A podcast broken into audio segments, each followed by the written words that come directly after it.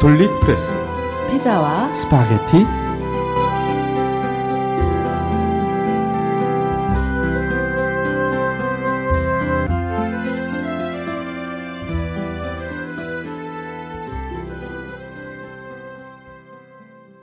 안녕하세요. 김미경입니다. 안녕하세요. 김근수입니다. 선생님, 예. 유난 일교차가 크고 건조해요. 예, 그렇습니다. 미세먼지도 많은 4월이죠. 예, 4월은 그래서 잔인한 달인데 이번 총선에서 우리가 이겨서 그 잔인함이 조금 줄어들었습니다. 그런가요? 예, 보통은 황사가 굉장히 대한민국을 휘덮는 게 4월이잖아요. 그렇죠. 그런데 미세먼지 때문에 더 제가 지금 오늘도 약간 목이 칼칼해요. 오늘 제주에서 비행기 타고 올 때도 미세먼지를 좀 느낄 정도였습니다. 아, 그렇군요. 네. 몸의 건강도 중요하지만 정신 건강을 위해서 우리 한번 교황님의 훈훈한 소식으로 문을 열어볼까요? 예.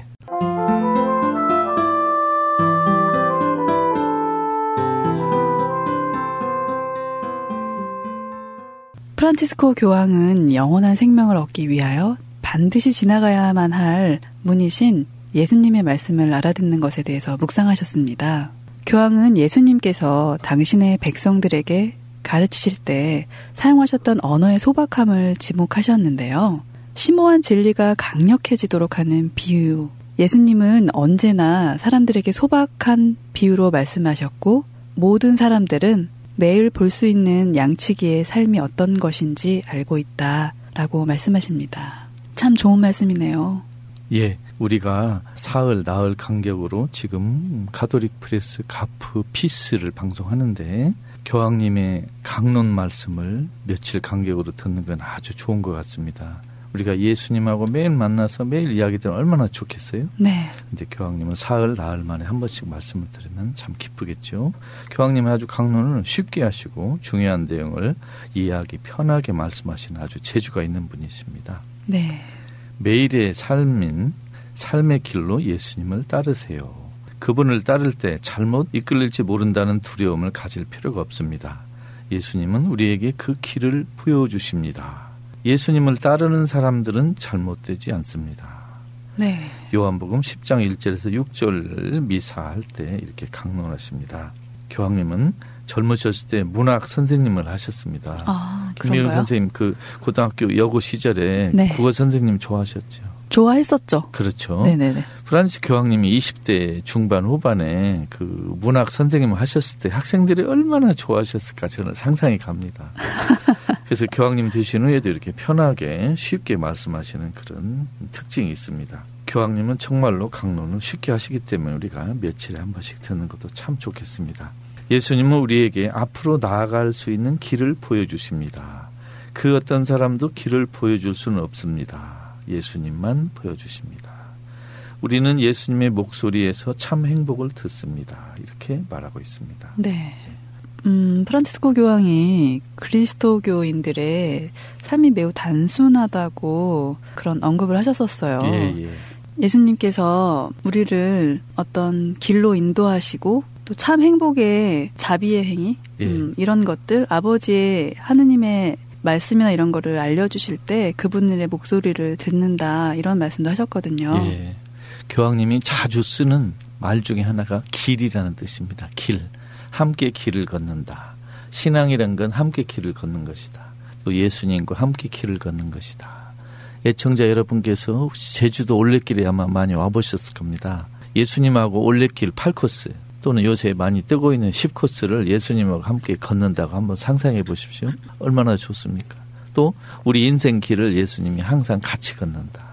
마치 내 그림자처럼 예수님이 내 가까이 와 있고 같이 손을 잡고 걷는 분이다. 우리가 이 세상에 소풍 왔는데 예수님 손잡고 걷는다. 이렇게 생각하시면 참 좋겠습니다. 길이라는 말을 굉장히 좋아하신다는 예, 그 부분이 그렇습니다. 가슴에 와닿고요. 예, 문과 길과 목소리 예, 음, 이런 주님께서 예수님을 알려주시는 것이며 또 그분의 모습이다라고 하신 말씀. 음, 그런 것도 좀 가슴에 와닿네요. 예.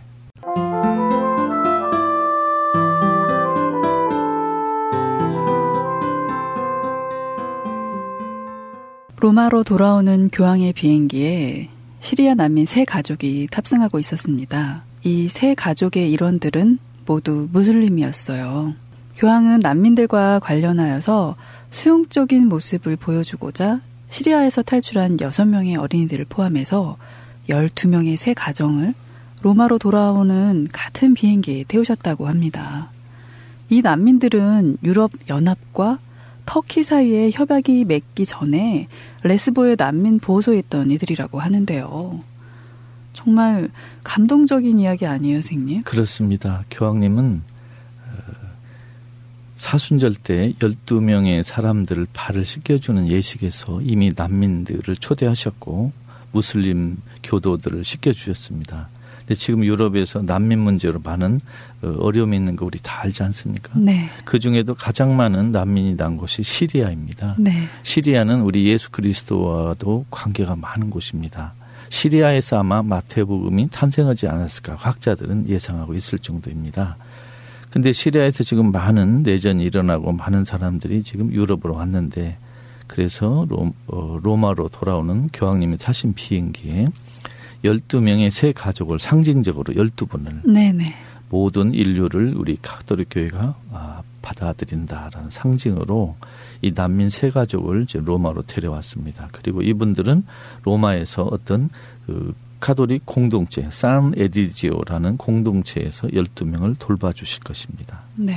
교황청 대변인 롬바르디 신부가 교황의 이런 행동은 교황청 국무성과 그리스, 뭐 이탈리아 그런 정부 사이의 협약을 통해서 이루어졌다는 것을 기자들에게 설명했다고 하더군요. 그렇죠. 그러니까 교황님의 이 행동은 그 여러 정부, 이탈리아와 그리스 정부와의 그 협조를 통해서 이루어졌다는 감사의 표시를 말하고 있습니다. 아, 그렇군요. 네. 교황이 난민 문제의 심각성에 대해서 세계는 지금 무슨 일을 하고 있는지 잘 모르겠어요. 교황님이 교황청이 이 난민에게 문을 열었다는 것은 다른 나라 정부도 문을 열어달라. 네. 그리고 특히 유럽에 있는 우리 카톨릭 교회와 교구들에게 네네.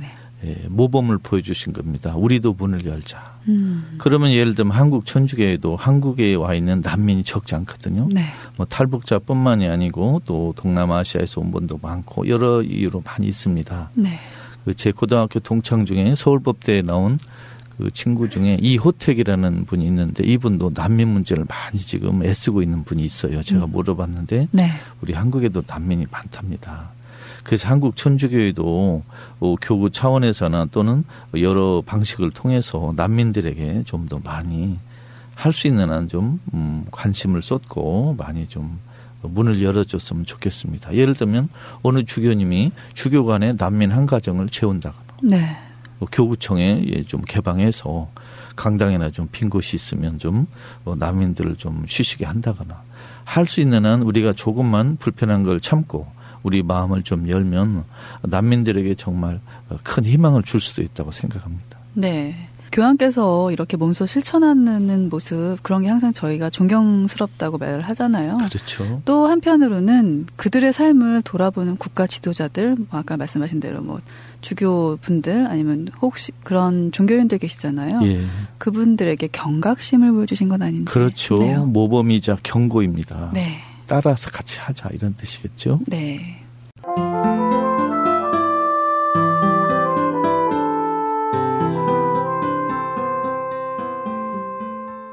가톨릭 프레스 광주 조성고 리포터가 성소 주일은 극기 체험하는 주간이 아니다라는 그런 글을 올려주셨어요. 예.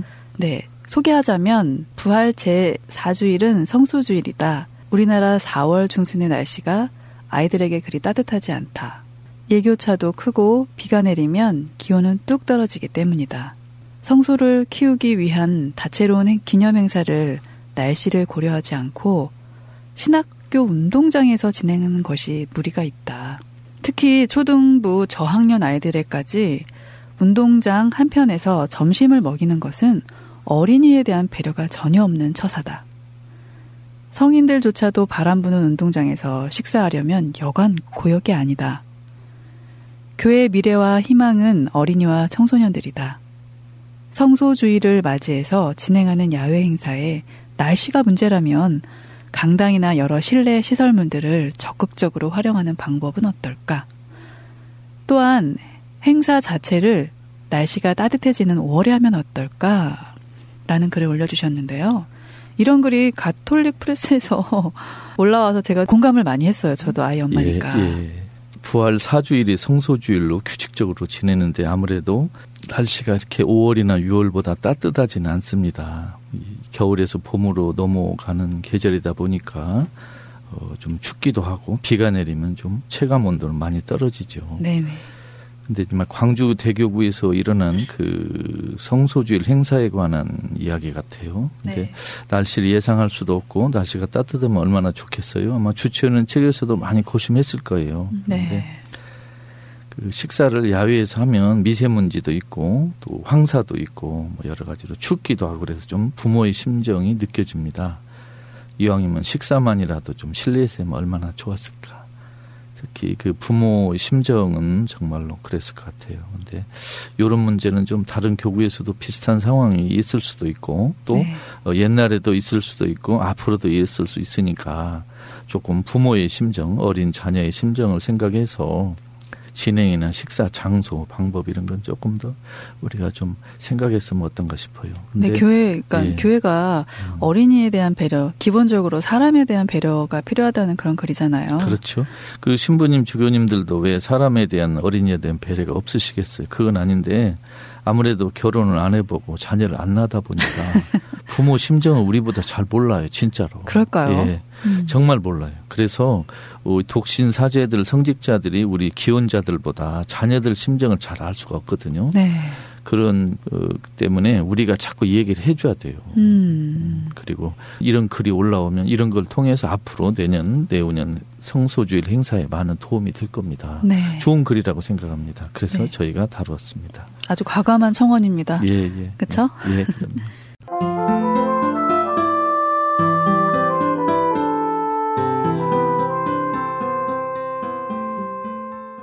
2016년 4월 7일 목요일 지리산은 비, 용인은 맑음, 비가 주룩주룩 내린다.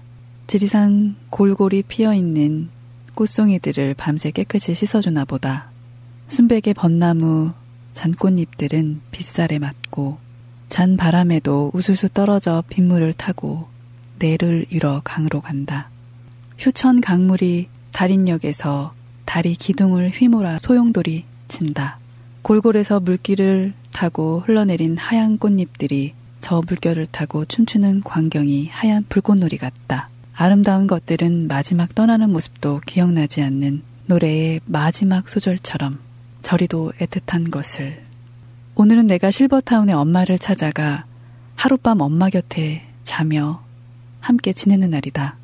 우리 형제가 다섯이니 한 달에 한 번만 가도 엄마는 매주 자식들을 보신다. 엄마가 좋아하는 과일과 과자를 골고루 사고 필요한 물건들을 챙기다 보면 늘 필요 이상으로 가지수가 많아진다. 과일만도 챙기다 보니 참외, 딸기, 오렌지, 단감, 키위, 사과, 밤, 방울토마토. 뭐를 싸들고 가도 엄마는 남의 것인 양 초연하게 흥미를 안 보이신다. 현금을 드릴 때면 얼굴이 잠시 환해진다. 전순난의 휴천재 일기라고요. 가톨릭 프레스에 연재되고 있죠. 예. 전순난 선생님이 어떤 분이신가요? 전순난 선생님은 교황청 대사를 지냈던 성염 선생님의 사모님입니다. 아, 네. 1969년에 한신대 입학하셨고 여성운동에 많이 참여한 분이에요. 예를 들면 카톨릭 우리밀 살리기 운동 공동대표도 하셨고 네네네. 현재는 이주 여성 인권센터 상임인사를 하세요. 네.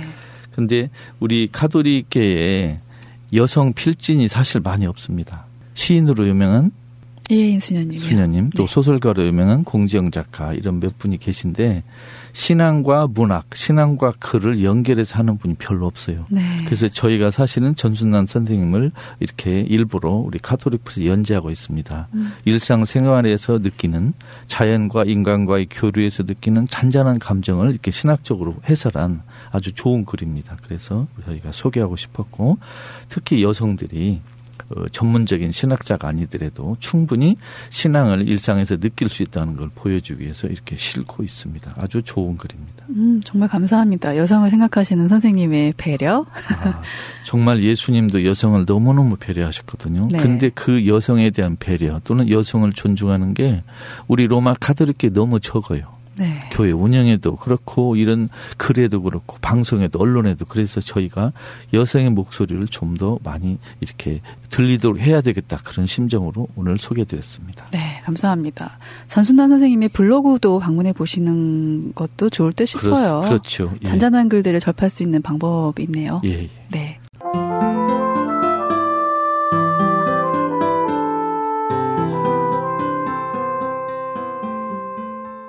김미경의 궁금한 이야기. 오늘은 교회 정치 참여에 대한 이야기예요. 거룩한 미사에서 뭐 정치 이야기를 하면 안 된다라는 말씀을 하시는 신부님들도 계시거든요. 예. 길거리에 미사에 나오는 신부님도 계시잖아요. 그렇죠. 네. 신자들이 당황할 수도 있겠어요. 뭐 정치 얘기를 한다고 하면 교회와 정치 어떻게 해야 할까요? 예수님도 정치에 참여하신 걸로 저는 알고 있는데요. 예, 예수님이 정치에 대한 태도가 어쩐가를 먼저 보는 게 순서겠습니다. 예수님 시대에는 선거제도가 있었어요, 없었어요? 없었죠. 없었죠, 예. 그때 의회민주주의가 있었습니까, 없었습니까? 없었죠. 그래서 국민들의 투표로 정권이 교체되는 의회민주주의는 그 예수님 당시 없었습니다. 그러니까 국민들이 권력을 선거를 통해 교체하는 종류의 정치에는 예수님은 참여하지 않으셨죠. 당연히. 네. 없었으니까. 그렇죠. 예수님 초등학교 다니셨어요? 안 다니셨어요? 안 다니셨죠? 학교가 없었으니까. 그렇죠. 그렇죠. 그러니까 예수님은 정치 권력을 획득하기 위해서 얻기 위해서 어, 하는 정치에는 참여하지 않았습니다. 네. 그러나 잘못된 정치가 백성들을 힘들게 하는 것은 비판하셨습니다. 네. 예를 들어 예수님은 헤로데 보고 여우라고 그랬습니다. 그것은 엄청난 비판입니다. 넌 여우야. 여우라는 건 2000년 당시 언론 자유가 없었던 걸 생각하면 그냥 그걸로 사형죄에 해당하는 죄입니다. 네. 고위 정치인에게 이 욕설을 하는 것은 아주 큰 벌이겠죠. 네. 그것도 예수님 하셨거든요. 그러니까 이렇게 정리하면 되겠어요. 사제들이 정치 권력을 얻기 위해서 국회의원 선거에 나가는 거, 또 장관으로 임명당하는 거, 이것은 안 됩니다. 교회법에도. 그러나 정치 권력이 정치를 잘못해서 가난한 사람, 불쌍한 사람들 힘들게 하면 당연히 비판할 권리가 있고 권리뿐만이 아니라 의무가 있습니다. 네. 그래서 반드시 사제들은 잘못된 정부에 저항해야 됩니다. 네. 그래서 거룩한 미사에서 어떻게 정치 얘기를 하냐 이런 신부님에게는 제가 이렇게 말씀드리고 싶어요. 거룩한 미사이기 때문에 정치 이야기를 해야 된다. 정치는 거룩하고 아름다운 것이다. 백성들 모두의 삶에 해당되는 것이다. 그래서 거리로 나가시라 이렇게 말하고 싶습니다. 신도들도 왜 미사에서는 미사 이야기만 하지 왜 세상 사는 이야기를 하느냐. 미사가 거룩하기 때문에 미사에 참여하는 우리 인간의 삶이 중요하기 때문에 미사에서 정치 이야기를 해야 되는 겁니다. 아, 네. 교황님도 사제들이 이렇게 말씀하셨습니다. 사회교리를 반드시 설교에 섞어서 해라. 사회교리는 뭐냐면 우리 카톨릭 교회의 유일신론, 삼위일체, 예수는 그리스도다. 이런 중요한 교리가 정치, 경제, 일상생활에서 어떻게 적용돼야 되는가를 설명하는 걸 사회교리라고 합니다. 네. 이걸 꼭 가르치라고 그랬습니다. 그러면 지금 미사 설교에서 세상 권력의 잘못된 점을 말하지 않는 신부님들이 오히려 지금 할 일을 안 하고 계시는 거예요. 음. 거리에 나오는 분들이 자기 할 일을 하시는 겁니다. 네. 그래서 이렇게 말하고 싶습니다. 성당에만 갇혀 있지 말고 거리로 나오세요, 신부님. 성당에서 기도만 하지 말고 거리에 나와서 가난한 사람들을 위해서 외치고 함께 해주세요. 우리 평신도 여러분 이렇게 말씀드리고 싶습니다. 네. 그러니까 지금 거리에 나가서 우리 신부님들 평신도들이 길거리 미사를 하고 서명 운동을 하고 뭐 이렇게 의사 표시하는 것은 정당하고 옳은 일입니다. 전혀 잘못된 것이 아닙니다. 네. 만일 반대로 매일 미사를 나가고 묵주기도를 잘하고 헌금도 잘하고 신심 활동도 잘하고 신자로서 여러 가지 의무와 정성을 다 드리는데 가난한 사람을 고통을 외면한다든가 또 세월호 유가족들의 희생을 모른 채 한다든가 나쁜 정치 권력의 그 머리를 빌려주거나 투표를 해버린다든가 음. 이러면은 신자로서의 큰 자격이 모자란다 이렇게 말하고 싶습니다. 네. 저는 정치를 삶 자체라고 생각을 합니다. 그렇죠. 우리가 내고 있는 전기세, 예. 수도세, 뭐 세금들 있잖아요. 예. 그 모든 것들이 정치에서 결정되는 것들입니다. 그렇죠. 정치는 인간의 모든 걸 관리하지는 않지만 인간은 삶의 대부분을 관리하는 것입니다. 그렇죠. 그래서 종교는 반드시 정치에 관심을 가져야 됩니다. 네. 신부님들께서도 오늘 김근수 편집장님이 말씀하신 거 좀 수렴 좀 하셨으면 좋겠네요. 감사합니다. 네, 감사합니다. 음, 오늘은 교황님이 시리아 난민 세 가족을 비행기에 태워서 그들의 삶에 희망을 주신 이야기가 좀 가슴에 와 닿았어요. 예, 저도 그렇습니다. 네, 교황이 실천하는 모습, 그분의 메시지를 새기게 됩니다. 감사합니다, 선생님. 감사합니다.